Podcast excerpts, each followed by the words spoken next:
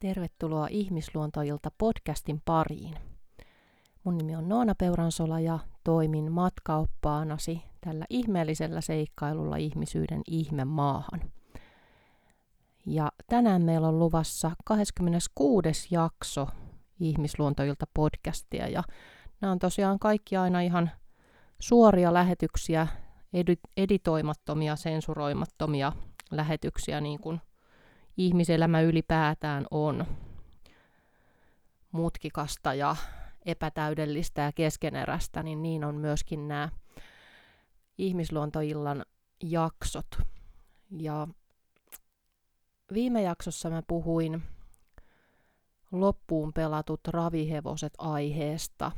Ja tänään jatkan se, sillä samalla teemalla ja aion puhua vähän tarkemmin vielä niistä tavallaan rakenteellisista ilmiöistä, että millä tavoin se väkivalta nivoutuu usein osaksi sitä toimintakulttuuria ja miten siitä on tullut just hyväksytty osa. Eli silloin me ei pystytä ihmisinä tunnustamaan väkivaltaa, koska me ei tunnisteta sitä. Siitä on tullut normi. Ja tätä mä monesti havaitsin myöskin työssäni, kun tein Maria-akatemiassa naisten ehkäisevän väkivaltatyön äärellä töitä, niin tämä oli sellainen asia, mitä hyvin paljon siellä käsiteltiin ja juuri se, että miten se väkivalta nivoutuu meidän yhteiskunnan rakenteisiin ja juuri se, että miten meidän kasvuperheessä, miten meidän kasvuhistoriassa, miten me ollaan opittu kokemaan, että miten se väkivalta niin kun on ehkä näyttäytynyt siellä ja miten moninaista se on. Et juuri se, että se ei ole pelkästään fyysistä väkivaltaa, miten monesti me mielletään, että no väkivalta, niin se heti tuo meille mieleen, että se on fyysistä. Mutta kun se on niin paljon muutakin, niin mä ajattelen just, että tässä ajassa ensiarvoisen tärkeää meille ihmisille on se, että me aletaan tunnistamaan sitä, mikä on väkivaltaa, mikä on satuttavaa, mikä on sellaista, mikä aiheuttaa jollain tavoin vahinkoa meille itsellemme tai muille ihmisille tai eläimille ympäristöllemme. Tämä on minusta hyvin semmoinen ajankohtainen teema ja hyvin monitasoinen teema. Ja ehkä lähden siitä liikkeelle juuri, että, että monestihan ne väkivallan muodot voi olla hyvin moninaisia. Eli meille ehkä tutuinta tai ymmärrettävintä on se, että se väki, väkivalta on fyysistä. Mutta kun se on monesti myöskin emotionaalista tai henkistä, se voi olla myöskin uskonnollista, ää, taloudellista. Ja nykyään tietysti niin kun, kun me ollaan tuolla somessa, niin kaikki sellainen niin kuin somen kautta tapahtuva väki, ne väkivallan muodot, vihapuhe ja maalittaminen, kaikki sellainen, niin se on myöskin nyky, nykyään valitettava, valitettava ongelma ja osa sitä väkivallan ilmiötä. Ja miten se monesti sitten normalisoituu sinne rakenteisiin tai millä tavoin se ehkä saattaa näyttäytyä se väkivalta eri lailla. Vaikka jos mietitään hevoskulttuuria ja ylipäätään yhteiskuntaa, työelämää, koulua, oikeastaan tämä niinku liittyy, tämä ei ole pelkästään hevosurheilun, hevosmaailman, vaan just tämä on yhteiskunnallinen kysymys. Tämä on niinku laajempi kysymys. Eli esimerkiksi kaikki just totta kai kiusaaminen ja poissulkeminen, mitätöinti, vähättely. Ja esimerkiksi juuri sellainen, että vaikka kasvuperheessä on ollut mahdollisesti väkivaltaa, niin välttämättä yksilöhenkilö itse ei tunnista sitä, että jos se väkivaltaisuus on ollut vaikka vanhempien välistä vähättelevää puhetta tai se on voinut olla myös niin fyysistäkin väkivaltaa, mutta kun se ei ole suoranaisesti kohdistunut itseen, niin silloin sitä ei miellä sellaiseksi jotenkin niin kuin väkivallaksi, että no enhän mä ole kasvanut mitenkään väkivaltaisessa ympäristössä. Mutta se on aina myös välillistä tavallaan, että, että koska se vaikuttaa kaikkiin, jotka siinä perheyhteisössä elää tavalla tai toisella, vaikka se ei olisi suoranaisesti kohdistunut itseen, niin ne vaikutukset on silti, se on tavallaan se rengaslaine efekti. Se vaikuttaa kaikkiin siinä perheyhteisössä jollakin tavalla. Ja esimerkiksi sellainen, mikä on suomalaisille hyvin tyypillistä, on just mykkäkoulu ja padotaan niitä tunteita ja padotaan asioita, lakastaan asioita maton alle, missä ne pikkuhiljaa alkaa paisumaan ja niistä tulee isompia asioita. Ja samoin myöskin sellainen piikittelyn kulttuuri on hyvin jotenkin suomalaisille tyypillistä. Ja se liittyy just siihen vähättelyyn tai että sitten sanotaan vaan, että no etkö sä nyt leikkiä ymmärrä. Et ensin on tavallaan puhuttu halventavasti ehkä tai häpäisevästi, ja kun ihminen itse reagoi siihen, vaikka sanomalle, että hei toi ei tunnu kivalle, tai jollain tavoin ilmaisee sen, että tämä ei ole nyt ok, niin saatetaankin sanoa, että no hetkö sä nyt vitsiä ymmärrä tai leikkiä ymmärrä, että ootpa sä nyt jotenkin tosi kankea tai jäykkä, että rentoudu nyt vähän. Niin nämä on juuri niitä, mitkä on normalisoitunut sinne osaksi sitä meidän yhteiskuntaa.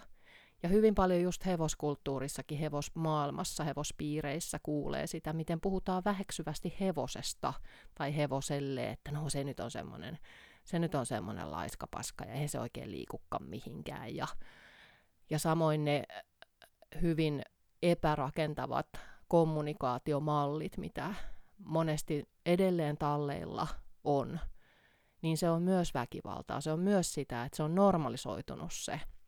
Mutta tavalla tai toisella se jättää jälkensä meihin ihmisiin sekä eläimiin. Eli kun ajatellaan, että hevonen on hyvin herkkä olento, hän aistii kaikki meidän tunteet, energiat, kaiken sen, mitä meissä tapahtuu, niin voidaan kuvitella, millä tavoin se vaikuttaa hevoseen se, että miten, millainen se tunneilmapiiri on siellä tallilla – millä tavoin ihmiset on vuorovaikutuksessa keskenään, onko siellä kiusaamista, onko siellä poissulkemista, poissulkemista? Onko siellä mitätöivää, vähättelevää puhetta, häpäisyä, onko siellä rajojen rikkomista. Jos mietitään vaikka hevosta, niin hevonenhan hyvin usein joutuu sietämään rajaloukkauksia päivittäin, koska se on myöskin osittain nivoutunut siihen kulttuuriin. Ei hevoselta kysytä, että mitä se toivoo, mitä se haluaa. Ei hevosen tarpeita välttämättä oteta oikeasti kuuleviin korviin. Eli hevonen ei tule hyvinkään usein nähdyksi tai kuulluksi, mikä väistämättä aiheuttaa isoja ongelmia sinne. Samoin meille ihmisille, jos me ajatellaan, että me ei koskaan tulla nähdyiksi ja kuulluiksi semmoisina kuin me ollaan, niin se väistämättä aiheuttaa ongelmia pitkällä aikavälillä tai lyhyemmällä tai sekä että.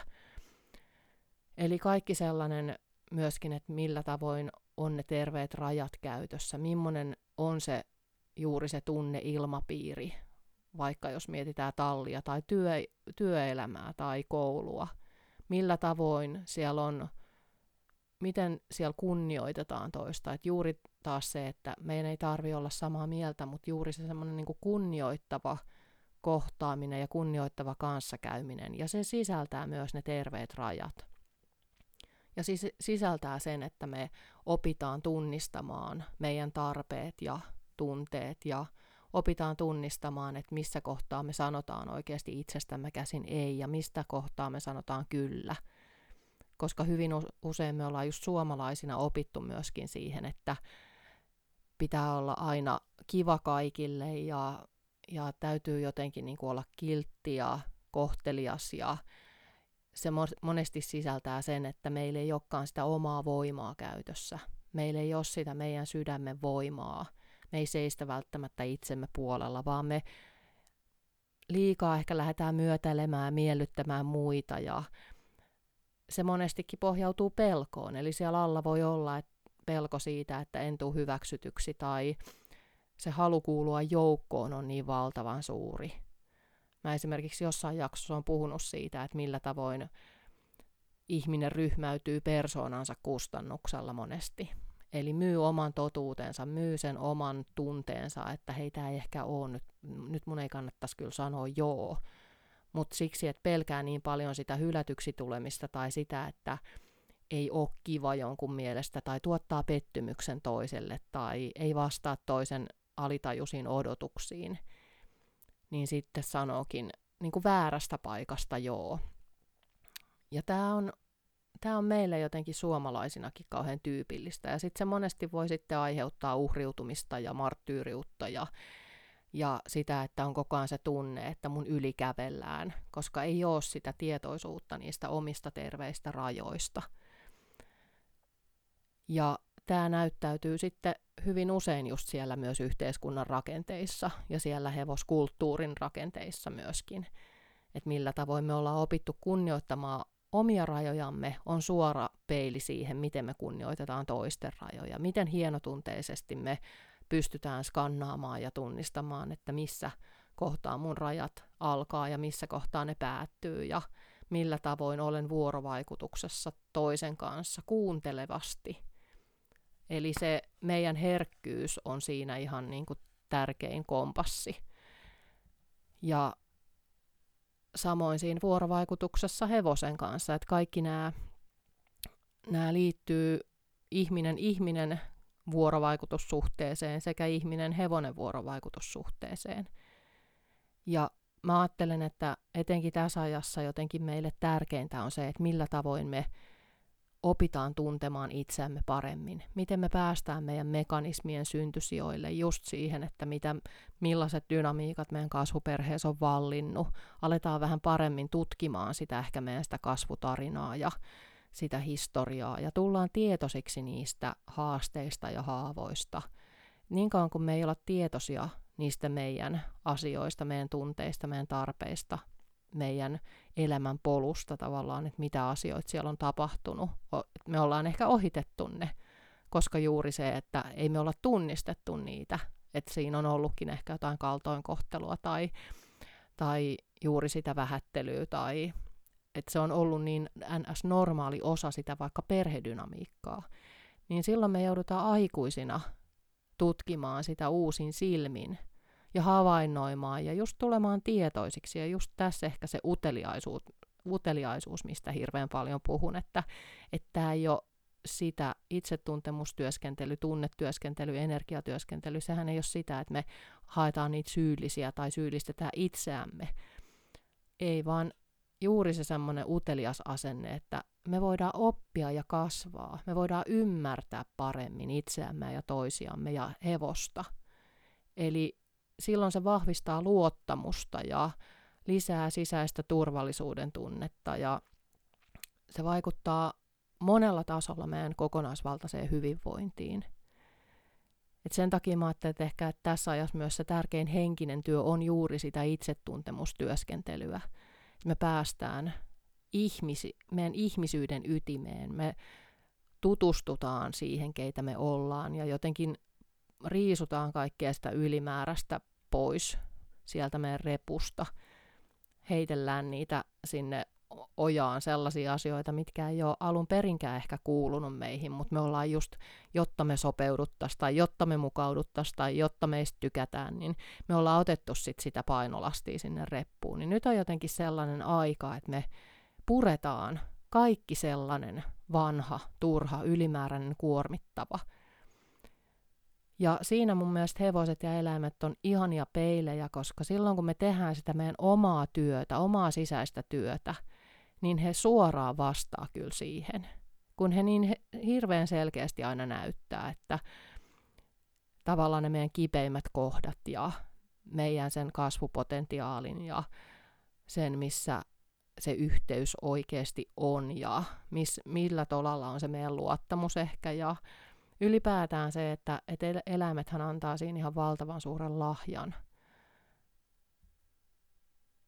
Ja se vaatii meiltä nöyryyttä ja jotenkin halua kuulla oikeasti. Että me rohjetaan mennä syvemmälle itseemme ja kulkea sinne, myös sinne pimeyteen, koska se on osa meitä. Että me opitaan syleilemään sitä kaikkea meissä. Ja tämä aika on musta myös sellaista, että kaikki ne asiat, mitkä on pitkään ollut piilossa, niin ne alkaa nousta pintaan. Musta hyvä esimerkki on juuri tämä nykyaikainen viisottelu, mistä tuli aikamoinen selkkaus ja ja kohu, millä tavoin siellä kohdeltiin hevosia. Ja monesti se, että maailma muuttuu, vaatii tällaisia asioita. Että se vaatii sen jonkun kohun, se vaatii sen jonkun ison asian, että ne oikeasti tulee pintaan. Ja vaan niin me voidaan ihmiskuntana muuttua, vaan niin me voidaan oikeasti kehittyä. Ja vaan niin me voidaan luoda sitä luottamusta myös meidän ja eläinten välillä. Et kaikki lähtee kuitenkin se, että me muutetaan maailmaa, muutetaan tätä yhteiskuntaa, niitä rakenteita, minne juuri se väkivalta on usein normalisoitunut, niin kaikki lähtee meistä itsestämme. Että me sitoudutaan siihen omaan kasvuun ja, ja juuri sellaisen armollisuuden kautta, että se ei ole mikään semmoinen, että no nyt, nyt mun täytyy jotenkin suorittaa tätä kasvua, vaan ju, juuri sellaisen niin kuin lempeen tutkivan otteen kautta että mitä se on se eettisesti kestävä ihmisyys tänä päivänä. Musta se on hirveän hyvä termi. Ja Maria Akatemian perustaja Britt-Marie Perheentupa, psykoterapeutti, puhuu hirveästi siitä eettisesti kestävästä ihmisyydestä, että mitä on se vastuun ottaminen siitä omasta hyvästä ja pahasta. Millä tavoin oot tullut ehkä hyväksyvän katseen alle? Miten, miten oot kohdannut sitä hyväksyvää katsetta, vai onko sun täytynyt aina jotenkin todistella sitä suoritteiden kautta tai että se just viime jaksossa puhuin siitä suorittamisesta suhteessa siihen hevosurheiluun ja ylipäätään tähän yhteiskuntaan ja tähän maailman muutokseen, että millä tavoin se suorittaminenkin on normalisoitunut osaksi sitä meidän työelämää ja hevoskulttuuria ja, ja kilpailu ja suorittaminen ja tehokkuus ja ja sitä kautta juuri se, että sitten hevonen onkin se väline ja ei enää nähdä sitä arvoa jotenkin muuten. Samoin niin kuin sitä meidän omaa arvoa, että me ollaan hirveästi opittu ansaitsemaan rakkautta niiden suoritteiden kautta tekemällä ja puskemalla ja sitten ollaan tosi uupuneita ja on ennätys paljon sitä työuupumusta ja ylipäätään uupumusta elämään – et mä ajattelen, että se on myös nyt niinku kohta varmaan siinä kulminaatiopisteessä, että et kohta niinku tulee se piste, missä ihmiset sanoo, että nyt riittää, että nyt ei enää, että nyt jotain pitää muuttaa. Että me ei voida enää palata siihen entiseen, me ei voida palata enää siihen vanhaan, mitä on ollut, vaan meidän täytyy rohkeasti astua sinne tuntemattomaan, mikä myös on pelottavaa. Ja juuri siihen väkivaltaan, monesti siihen niin kuin hyvin pitkälti nivoutuu juuri ne meidän kokemukset siellä niin kuin kasvuhistoriassa, että monesti se, vaikka jos mä mietin omaa työtäni, niin nainen, joka on kokenut jollain tavoin väkivaltaa, ei ehkä sitä tunnista, mutta sen työskentelyn kautta alkaa tunnistamaan, niin väkivallan kokijasta on tullutkin väkivallan tekijä – Eli ne menee käsi kädessä ja sen takia mä ajattelen erityisesti, että on hirveän tärkeää saada tukea sekä väkivallan tekijän että sen kokijan.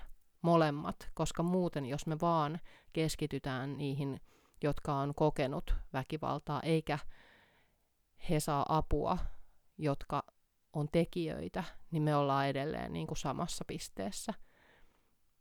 Ja jotta se väkivalta voi kitkeytyä pois, niin se ei ole sitä, että me haetaan syyllisiä, vaan sitä, että tulee ymmärrystä niistä omista malleista, omasta kasvuhistoriasta, omista mekanismeista, omista uskomuksista, niin se on se, on se tärkein asia. Että me ei tietenkään väkivaltaa ei tule yliymmärtää eikä hyväksyä, mutta se tulee ymmärtää mistä se kumpuaa, mitkä siihen on ajanut, mil, millä tavoin se väkivalta on ollut osa sitä, ehkä sitä just kasvuhistoriaa, mitä ei ehkä just tiedosta. Ja vaan havainnoimalla ja ottamalla vastuuta omasta hyvästä ja omasta pahasta, niin vaan sillä tavoin me voidaan, voidaan muuttaa omaa toimintaa, voidaan vaikuttaa omaan elämään, että meistä tulee just toimijoita uhriutumisen sijaan, ja se on ehkä just tässä ajassa kanssa olennaisen tärkeää, kun me ollaan naisina etenkin opittu siihen uhrimentaliteettiin, että se on ollut myös paljon siellä meidän esiäitiketjussakin, mä ajattelen, että siellä on paljon sitä, että ollaan uhrattu se oma hyvä ja oma jotenkin terveys ja on pitänyt pärjätä. Se on ollut myös se sodan, sodan kaiut siellä, että on, on joutunut pärjäämään ja suoriutumaan, mutta se on ollut sitä aikaa ja nyt on uusi aika ja nyt meillä on uudet haasteet, että millä tavoin me pystytään irtautumaan siitä uhrimentaliteetista ja siitä suorittamisesta ja puskemisesta ja enemmän se on juuri, mistä tuossa Hevonen oppana ihmisyyteen kirjassakin puhun. Puhun siellä paljon näistä väkivallan muodoista myöskin ja siitä, siitä niin kuin väkivallan normalisoitumisesta. Mutta juuri se, että mitä se sydän tietoisuuden aika on, mitä se on se olla siinä omassa sydämen voimassa. Niin juurikin sitä, että me otetaan vastuuta siitä meidän omasta elämästä. Ja me nähdään se meidän haavoittuvuus, herkkyys vahvuutena, kun tähän asti me ollaan aina niin kuin pelätty sitä. Siihen on liittynyt hirveän paljon sitä, että se herkkyys ja haavoittuvuus on, se on niin kuin pelkuruutta tai heikkoutta. Ja tämä näyttäytyy musta edelleen just siellä talliympäristössä. Eli se meidän suhde pelkoon on monesti myöskin siellä väkivallan normalisoituminen, normalisoitumisen siellä ydinsyissä – pelko siitä, että joku näkee, että mä pelkään. Pelko siitä, että mä en olekaan niin kuin riittävän rohkea. Ja kuitenkin se todellinen rohkeus on sitä, että me uskalletaan seistä siinä meidän omassa totuudessa, vaikka muut olisi eri mieltä. Eli tavallaan se, että me oikeasti ei ryhmäydytä enää meidän persoonan kustannuksella, vaan me ollaan totuudellisia, että mikä tuntuu nyt tässä tilanteessa oikeasti hyvältä – minun ja vaikka tämän mun hevosystävän kannalta. Ei se enää, mitä joku valmentaja sanoo tai mitä joku ulkopuolinen, mitä me ollaan ehkä pidetty auktoriteettina sanoo, vaan tosi herkkä kuuntelu siinä, että mikä on oikeasti nyt tässä kohtaa oikein minulle ja mun hevoselle. Ja sehän ei ole aina todellakaan kivaa. Se tuntuu tosi tukalalta, koska olisi vähän niin kuin helpompaa sanoa, että okei joo, tehdään näin, kun toi nyt toi valmentaja tuossa sanoo, jotta, se ei va, jotta tästä ei tule mikään niin kuin juttu tai konflikti. Mutta tämä aika on just etenkin musta todella paljon sitä, että me keskitytään siihen, kirkkaasti siihen, että me seistään itsemme ja sen meidän hevosystävän puolella, koska kukaan muu ei sen meidän hevosystävän puolella seiso kuin me. Et meillä on tavallaan, mä ajattelen, että meillä on iso vastuu siinä myöskin. Ja kyllä mä ainakin itse muistan, että aiemmin niinä hetkinä, kun on ollut se tunne, että hei, tämä ei ole nyt oikein, mutta sitten on, mä oon toiminut just siitä jotenkin sellaisesta, että se on liian epämukavaa sitten niin kuin jotenkin oikeasti seistä siinä itsen puolella. Niin kyllä siitä on jälkikäteen tullut tosi paineinen ja paha olo. Ja silloin yleensä me tiedetään, että okei, tämä ei nyt mennyt ehkä ihan, että nyt, nyt mä en vaan niinku rohjennu oikeasti olla tässä rehellinen. Ja se on ehkä vaan just taas se, että se uteliaisuus ja armollisuus, ettei me lähdetä siitä ruoskimaan itseämme, vaan että silleen, että okei, no tämä meni nyt näin, mutta mitä mä voin oppia tästä seuraavalle kerralle? Mitä mä otan mukaani matkaivääksi nyt sitten niin kuin tästä eteenpäin. Et ne on ehkä just kans niitä paikkoja, että missä me harjoitellaan sitä niin kuin armollisuutta itseämme kohtaan. Että me ei aina todellakaan toimita oikein. Ja se on osa sitä ihmisyyttä ja osa inhimillisyyttä. Mutta se ero siinä on se, että miten me otetaan vastuu siitä meidän toiminnasta ja miten me voidaan muuttaa sitä jatkossa. Eli mitä me otetaan just mukaan siitä niin se on ehkä se, ehkä se tärkein asia. Ja juuri se, että millä tavoin se luottamus meidän ja sen hevosen välillä voi vahvistua, on se, että me todella niin kuin aletaan nähdä se herkkyys, haavoittuvuus, meidän häpeä, meidän voimina. niin kauan kun me vältellään pelkoa, häpeää, niin meillä on väistämättä ongelmia. Ja etenkin juuri se joukkoon kuulumisen tunne on monesti se, mikä ajaa ohi sen, että me tunnistetaan, että nyt tämä olisi tärkeää, mutta mulla on niin halu oikeasti olla osa tota ryhmää tai näin, niin sitten monesti me ohitetaan se. Mutta se on myös hyvä just alkaa havainnoimaan sitä niin kuin kehollisestikin, että hyvin useinhan meidän keho kertoo, että tulee semmoinen paineen tunne tai puristus vatsaan tai rintaan, kun ohittaa sitä omaa totuuttaan jollain tavoin. Eli sanoo just joo silloin, kun pitäisi sanoa ei tai näin, niin, niin se on hyvä myös siellä arjessa alkaa vähän havainnoimaan sitä, että millaisissa tilanteissa erityisesti helposti sanoisi joo, kun pitää just, pitäisi niinku rajata ja olla, olla itsen ja vaikka sen hevosen puolella, niin se on semmoista jotenkin tutkimusmatkailua ja harjoittelua, mä ajattelen. Ja ne arjen tilanteethan on parhaita siihen. Ja sitten monesti on ihana huomata, että hei, että vitsi, mä olisin niin kuin aiemmin ehkä tässä kohtaa just myynyt oman totuuteni vaan sen mukavuuden halun takia, tai jotta toinen ei pety, tai sille ei tule paha mieli, tai tästä ei tule jotain konfliktia tai jotain. Ja nyt mä itse asiassa toiminkin eri lailla. Niin vitsi, miten mahtavan niin kuin voimaantunut olo siitä tulee, että hei, että nyt mä oikeasti pystyin toimimaan, mä pystyin niin kuin tekemään toisenlaisen valinnan, niin sehän on ihan parasta. Ja siinä on ehkä se meidän ihmisten kasvun siemen myöskin, että meillä on aina se kuitenkin se valinnan mahdollisuus uudestaan. Me voidaan aina niin kuin uudestaan ja uudestaan harjoitella, ja sitähän tämä elämä onkin, että se on, se on jatkuvaa harjoittelua tavalla tai toisella, että elämä kyllä tuo meille niitä tilanteita, missä me päästään harjoittelemaan. Ja yksi ehkä asia, mikä tähän väkivallan normalisoitumiseen siellä rakenteissa liittyy, niin jos mä mietin nyt hevospuolta, hevoskulttuuria, niin vanhanaikaiset johtajuuskäsitykset, mikä on musta aika yllättävää, kun miettii, että me ollaan nyt on niin kuin 2022 kohta. Ja jotenkin se ymmärrys siitä eläimen käyttäytymisestä ja oppimisesta on usein aika puutteellista. Ja kuitenkin nykyään on hyvinkin paljon jo aika validia dataa ja tutkimustuloksia siitä, miten eläin oppii. Ja että se ei ainakaan opi rankaisun kautta yleensä enemmänkin lamaantuu tai jähmettyy tai just, että sieltä alkaa syntyä se epäluottamus ja tulee särö siihen yhteyteen.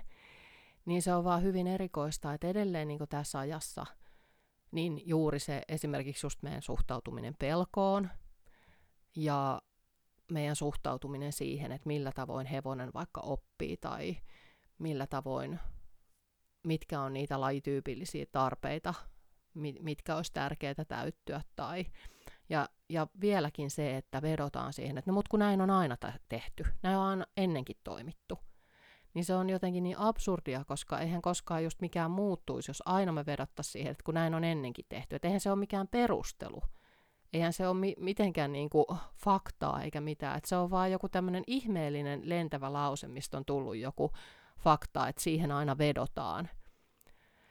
Ja se on vähän sellainen, vähän samantyyppinen, kun mietin, että millä tavoin juuri se some ja meidän, niin kuin, millä tavoin me ollaan opittu olemaan vuorovaikutuksessa, niin millä tavoin katkaistaan siivet keskustelulta, millä tavoin häpäisemällä ja halventamalla pystytään hirveän kätevästi myöskin ohjaamaan se keskustelu muualle. Esimerkiksi tällaisen on havainnut, että somessa vaikka, että siellä, siellä niin kuin helposti määritellään, että keitä tulee kuunnella. Ja sitten häpäistään tai halvennetaan vaikka sit sellaisia tahoja, mitkä itselle tuntuu jotenkin tuntemattomalle tai hankalalle et ei oikein niin kuin tiedä, että mille, miten suhtautua, niin sitten jo niin kuin määritellään heidät jotenkin, niin kuin, että heitä, näitä tyyppejä ei kannata kuunnella, eli valitaan jo sen toisen ihmisen puolesta, että mit, keitä hänen tulee kuunnella. Eli viedään pois vapaus valita siltä ihmiseltä ja ehkä vielä tuotetaan pikkasen häpeää, että hän on niin kuin kehdannut tuoda tällaisen näkemyksen tai ylipäätään, että onpa, että että miten sä nyt niin tuommoista voit uskoa näin. Niin tämä on niin kuin hyvin ovella keino myöskin vuorovaikutuksessa pistää piste keskustelulle, jota ei ole välttämättä edes vielä aloitettu kunnolla. Eli halutaan just ohjailla sitä, sitä niin kuin tiettyyn suuntaan. Jos mä mietin esimerkiksi, niin minusta saatettaisiin sanoa, että no eihän sitä nyt kannata kuunnella, kun se pitää muutenkin kaiken maailman näkiä juttuja ja tommosia jotain hörhöilyjuttuja ja muita, että eihän se nyt muutenkaan mistään niin kuin mitään tiedä oikeasti. Niin tämä on yksi esimerkki.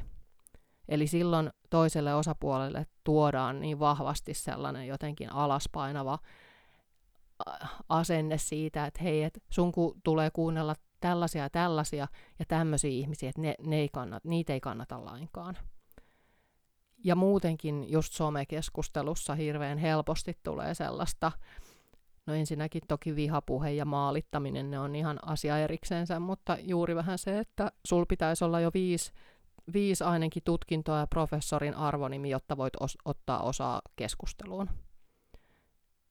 Eli heti tavallaan, tai sitten toinen on se, että sul pitäisi olla heti ratkaisu. Eli ei voida keskustella, ellei sulla ole heti tuoda ratkaisua. Ja sehän on taas, taas tullaan tähän samaan. Eli pyritään heti torppaamaan se keskustelu. Ja nämä on juuri niitä semmoisia, niin kun, ne liittyy tähän väkivallan normalisoitumiseen. Eli se on niin kuin henkistä väkivaltaa, siellä on halventamista, ää, mitätöintiä, häpäisyä, poissulkemista. Ja silloinhan siitä keskustelusta tulee myös hyvin nurkkakuntasta ja kapealasta, kun rakentavassa vuorovaikutuksessa olisi tärkeää, että yhteen tulee erilaisia näkemyksiä, erilaisia kokemushistorioita, erilaisia ajatuksia, erilaisia pohdintoja, jotta voi syntyä ehkä jotain uutta, jotta voi tulla uudenlaisia ajatuksia, jotta voi, että tavallaanhan sen kes, aina keskustelun pointtina pitäisi olla ymmärtää, luoda siltaa, luoda yhteyttä. Ja hyvin surullista on musta nykypäivänä, että enemmän näkee sitä, että keskustelu hajottaa ja sillä pyritään hallitsemaan, pyritään käyttämään valtaa. Eli py- nimenomaan juuri nämä niin kuin väkivallan muodot on nivoutuneet siihen myös niin kuin keskustelukulttuuriin. Ja se on se on kyllä musta tosi surullista. Ja se myös kertoo ehkä siitä pahoinvoinnista tässä meidän niin kuin ihmisyydessä, että me ihmiset voidaan aika huonosti ja me ollaan hirveän väsyneitä ja meillä on tosi paljon pelkoja. Me ei osata juuri se, että miten me ollaan opittu käsittelemään ja kohtaamaan pelkoa hyvin huonosti. Meillä on tiettyjä hyvin niin kuin vanhakantaisia näkemyksiä justiin siitä niin kuin pelosta ja just, että sitä ei saisi näyttää. Ja edelleen hyvin sellaiset niin kuin vanhanaikaiset näkemykset suhteessa tiettyihin tunteisiin on vallalla. Ja se on ehkä semmoinen iso muutos, mitä mä ajattelen, että meidän ihmisinä on niin kuin tärkeää jotenkin, että me, että me aletaan vaan just tulla tietoiseksi ja havainnoida ja just se semmoinen niin kuin uteliaisuus ja halu ymmärtää ja, ja juuri se, että millä tavoin mä voin ehkä oppia tästä keskustelusta jotain. Mutta sitten jos siellä on tavallaan toisella osapuolella vaikka vahvana se vaan halu voittaa väittely tai halu olla oikeassa, niin silloinhan me ei päästä koskaan rakentavaan keskusteluun, me ei päästä aitoon vuorovaikutukseen eikä aitoon yhteyteen, vaan siellä on enemmän, että ihmiset on puolustusasemissa ja, ja vaan tiettyä näkökulmaa kompataan. Ja sitten tavallaan ne ihmiset, jotka on eri mieltä ja joilla on erilaisia näkemyksiä, niin pikkuhiljaa vaiennetaan, hiljennetään, koska heitu kuuluiksi ja nähdyiksi. Eli tämä on niin kuin tosi yleinen ilmiö valitettavasti mun mielestä. Ja just se semmoinen eettisesti kestävä ihmisyys on varmastikin se, mihin mitä kohti me ollaan menossa. Ja jotenkin semmoinen oman ihmisyyden syleileminen ja se vastuunotto. Ja sitten tuli mieleen tuosta vielä, että miten saatetaan sanoa, että tämä liittyy just hevosiin, kilpahevosiin, että joo, että se kilpahevosen päähän ei kestä seisomista. tai että se on, se on semmoinen, niin kuin viimeksi puhuin jaksossa joutohevosesta ja pihakoriste, niin nämä on kaikki sellaisia, niin kuin, nämä liittyy myöskin tähän, miten me ajatellaan ylipäätään hevosesta, että miten hevosesta on tullutkin sellainen niin kuin väline. Et enemmän mä ajattelen, että joo, että kilpahevosen pää ei kestä seisomista, niin mun näkemys on se, että kilpahevosen pää ei kestä välineellistämistä, sitä, että hän ei tule nähdyksi ja kuulluksi. Kilpahevosen pää ei kestä ohittamista ja sitä, että sen arvo mitataan vaan rahassa tai suoritteina. Ja tämä liittyy toki kaikkiin eläimiin ja meihin ihmisiin yhtä lailla.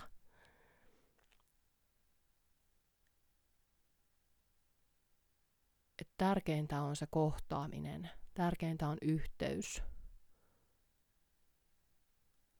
se, että oikeasti me tullaan nähdyiksi ja kuulluiksi. Sitähän me niin kuin kaikki kuitenkin syvimmillään kaivataan. Tämä on, tää on niin kuin laaja kysymys, laaja asia.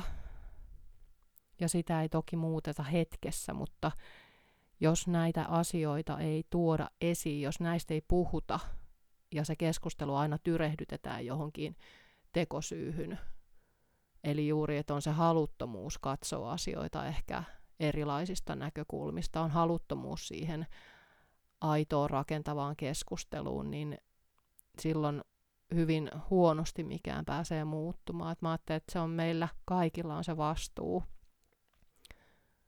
harjoitella sitä kunnioittavaa suhtautumista itseemme ja toisimme ja eläimiin, luontoon.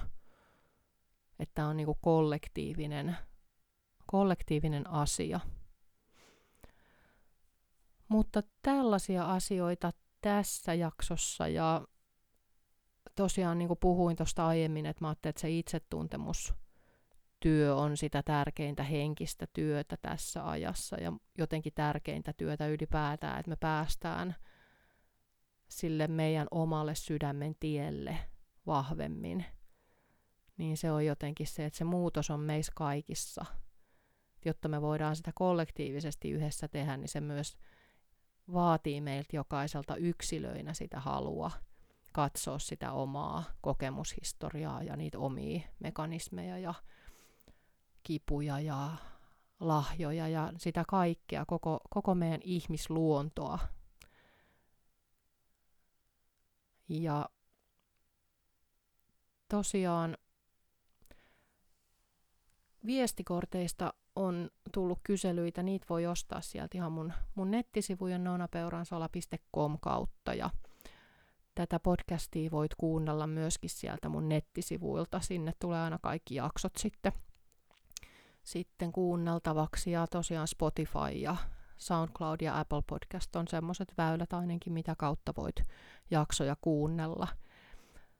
Ja sitten on välillä kyselty noita yksilösessioita, kun ne ei näy siellä mun sivuilla, niin, niin tota, mä oon nyt laittamassa sinne myös tämmöisiä uuden ajan hevosnainen tukikeskusteluita, koska mä ajattelen, että se on myös hyvin monilla saattaa olla sellaista kokemusta siitä, että on yksin siinä muutoksessa ja on ehkä sellaisia, sellaisia kokemuksia, että ei tule just kuulluksi ja nähdyksi ja on tosi niin kuin, ehkä yksin juuri niin kuin siinä murroskohdassa tai kaipaa tukea ehkä joihinkin teemoihin, just vaikka niin kuin oma voima, rajat, terveet rajat ja voi olla just jotain niin kuin luottamukseen liittyvää tai sisäiseen turvallisuuden tunteeseen tai ylipäätään, että on, on jotain semmoisia, joku vaihe, mihin ehkä kaipaa vähän tukea tai semmoista peilausta ja erilaista niin kuin näkökulmaa tai vaan sellaista kanssakulkijaa, niin mä sinne mun nettisivuilla aion sit laittaa näitä vähän tietoa niistä uuden ajan hevosnainen tukikeskusteluista. Ja samoin uuden ajan hevosnainen kasvuryhmän aloitan tuossa varmaan kevään, kevään puolella, että siitäkin laitan sitten tietoa tarkemmin, että viime keväänä pidin pilottiryhmän täysin etänä, mikä oli ihana kokemus, koska mä sain siitä hirveän, hirveän hyvin tavallaan kiinni, että millä tavoin mä, mitä mä muutan ja mitä mä muokkaan, mitä mä pidän.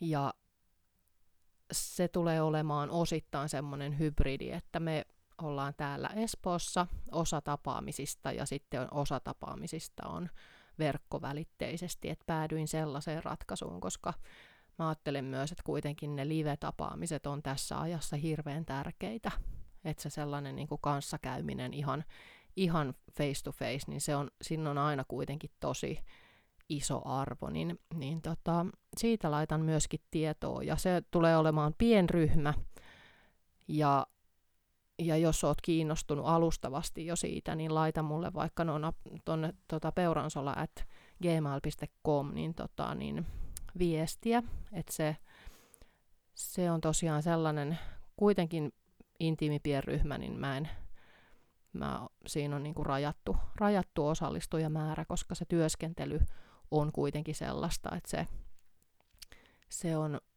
intiimiä ja vaatii sellaisen tietynlaisen turvallisen tilan, niin, niin ilmoittautumisjärjestyksessä otan siihen sitten. Voit, voit silleen jo vähän alustavasti varata paikkaasi, jos, jos se sua kutsuu. Mutta siitä tulee tosiaan sit lisää infoa tonne mun nettisivuille. Ja samoin toi kasvutarinan alkemia on, on semmoinen, mikä on alkamassa sitten sitten tuossa keväällä tammikuussa 11.11. mennessä. Siinä on vielä early bird hinta, ja hintaa mä oon pikkasen myöskin tarkentanut, kun mä ajattelin, että tämä on jo sellaista aikaa, että voi olla tarve, iso tarve sille omalle itsetuntemustyöskentelylle, mutta sitten se rahallinen puoli siinä voi olla haasteena, niin pikkasen on sitä tarkentanut. Se, se on myöskin pienryhmä, eli siinä on myös sitten toki sen takia hinta on sellainen, että, että se, ei, se ei ole mikään iso ryhmän juttu, niin se on se tavallaan se arvo myöskin toki siinä.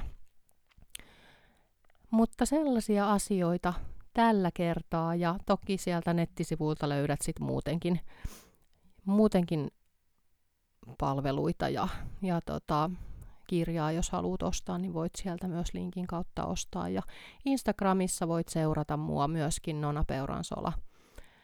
Siellä on myös Linktreeissä sitten näitä linkkejä, mistä pääset käymään nettisivuilla ja kuuntelemaan podcastia ja tilaamaan kirjaa ja viestikortteja ja näin. Mutta tota, kiitos sulle, kun olit kuulolla.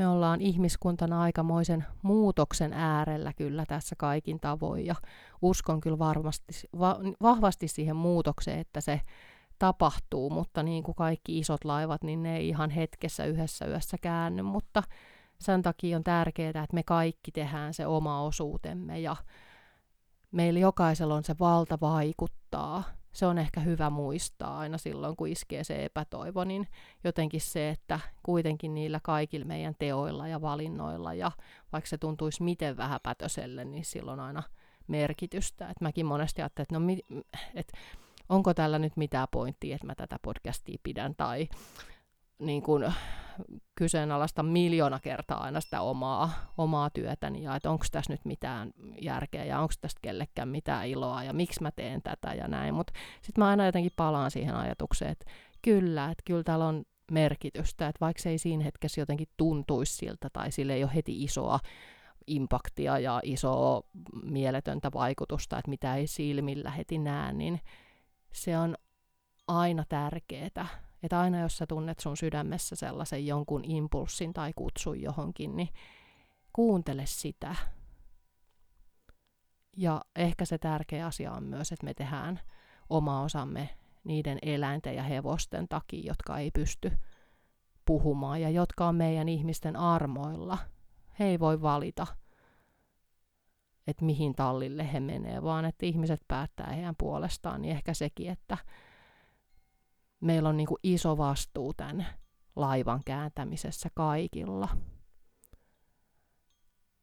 Joten kiitos siitä, että oot mukana ja teet omaa, omaa sydämesi työtä ja kuljet sitä omaa sydämesi tietä, niin se on tosi tosi arvokasta. Että muista se silloinkin, kun tuntuu, että sille ei ole merkitystä, niin silloin oikeasti iso merkitys isossa kuvassa. Kiitos kun olit kuulolla ja toivon sulle oikein inspiroivia seikkailuja siellä lumoavassa ihmisluonnossasi.